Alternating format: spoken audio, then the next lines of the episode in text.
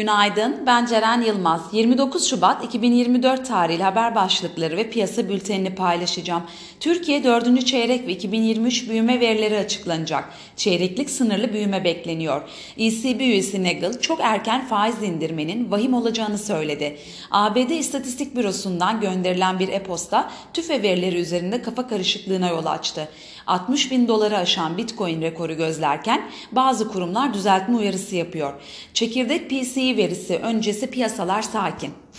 Piyasalara genel olarak bakacak olursak pay piyasalarında kısa vadede düşüşün sürebileceğini ancak orta vadede ise rasyonel politikaların istikrarlı uygulanması ve ekonomi yönetimine olan güven, CDS'deki gerileme gibi pozitif etkenler varlığını korudukça sert geri çekilmelerin alım fırsatı olacağı görüşümüzü koruyoruz.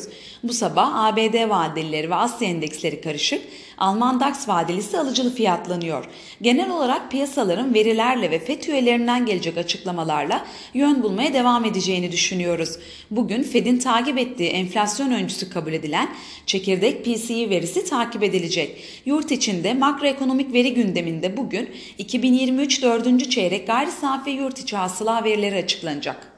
Teknik analiz verilerine bakacak olursak kısa vadede 9030 ve altına gerileme alım fırsatı, 9250 ve üzerine hacimsiz yükselişler ise satış fırsatı olarak takip edilebilir.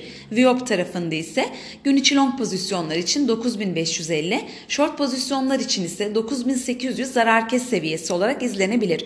Borsa İstanbul'un ve endeks kontratının güne yatay eğilimle başlamasını bekliyoruz. Kazançlı günler dileriz.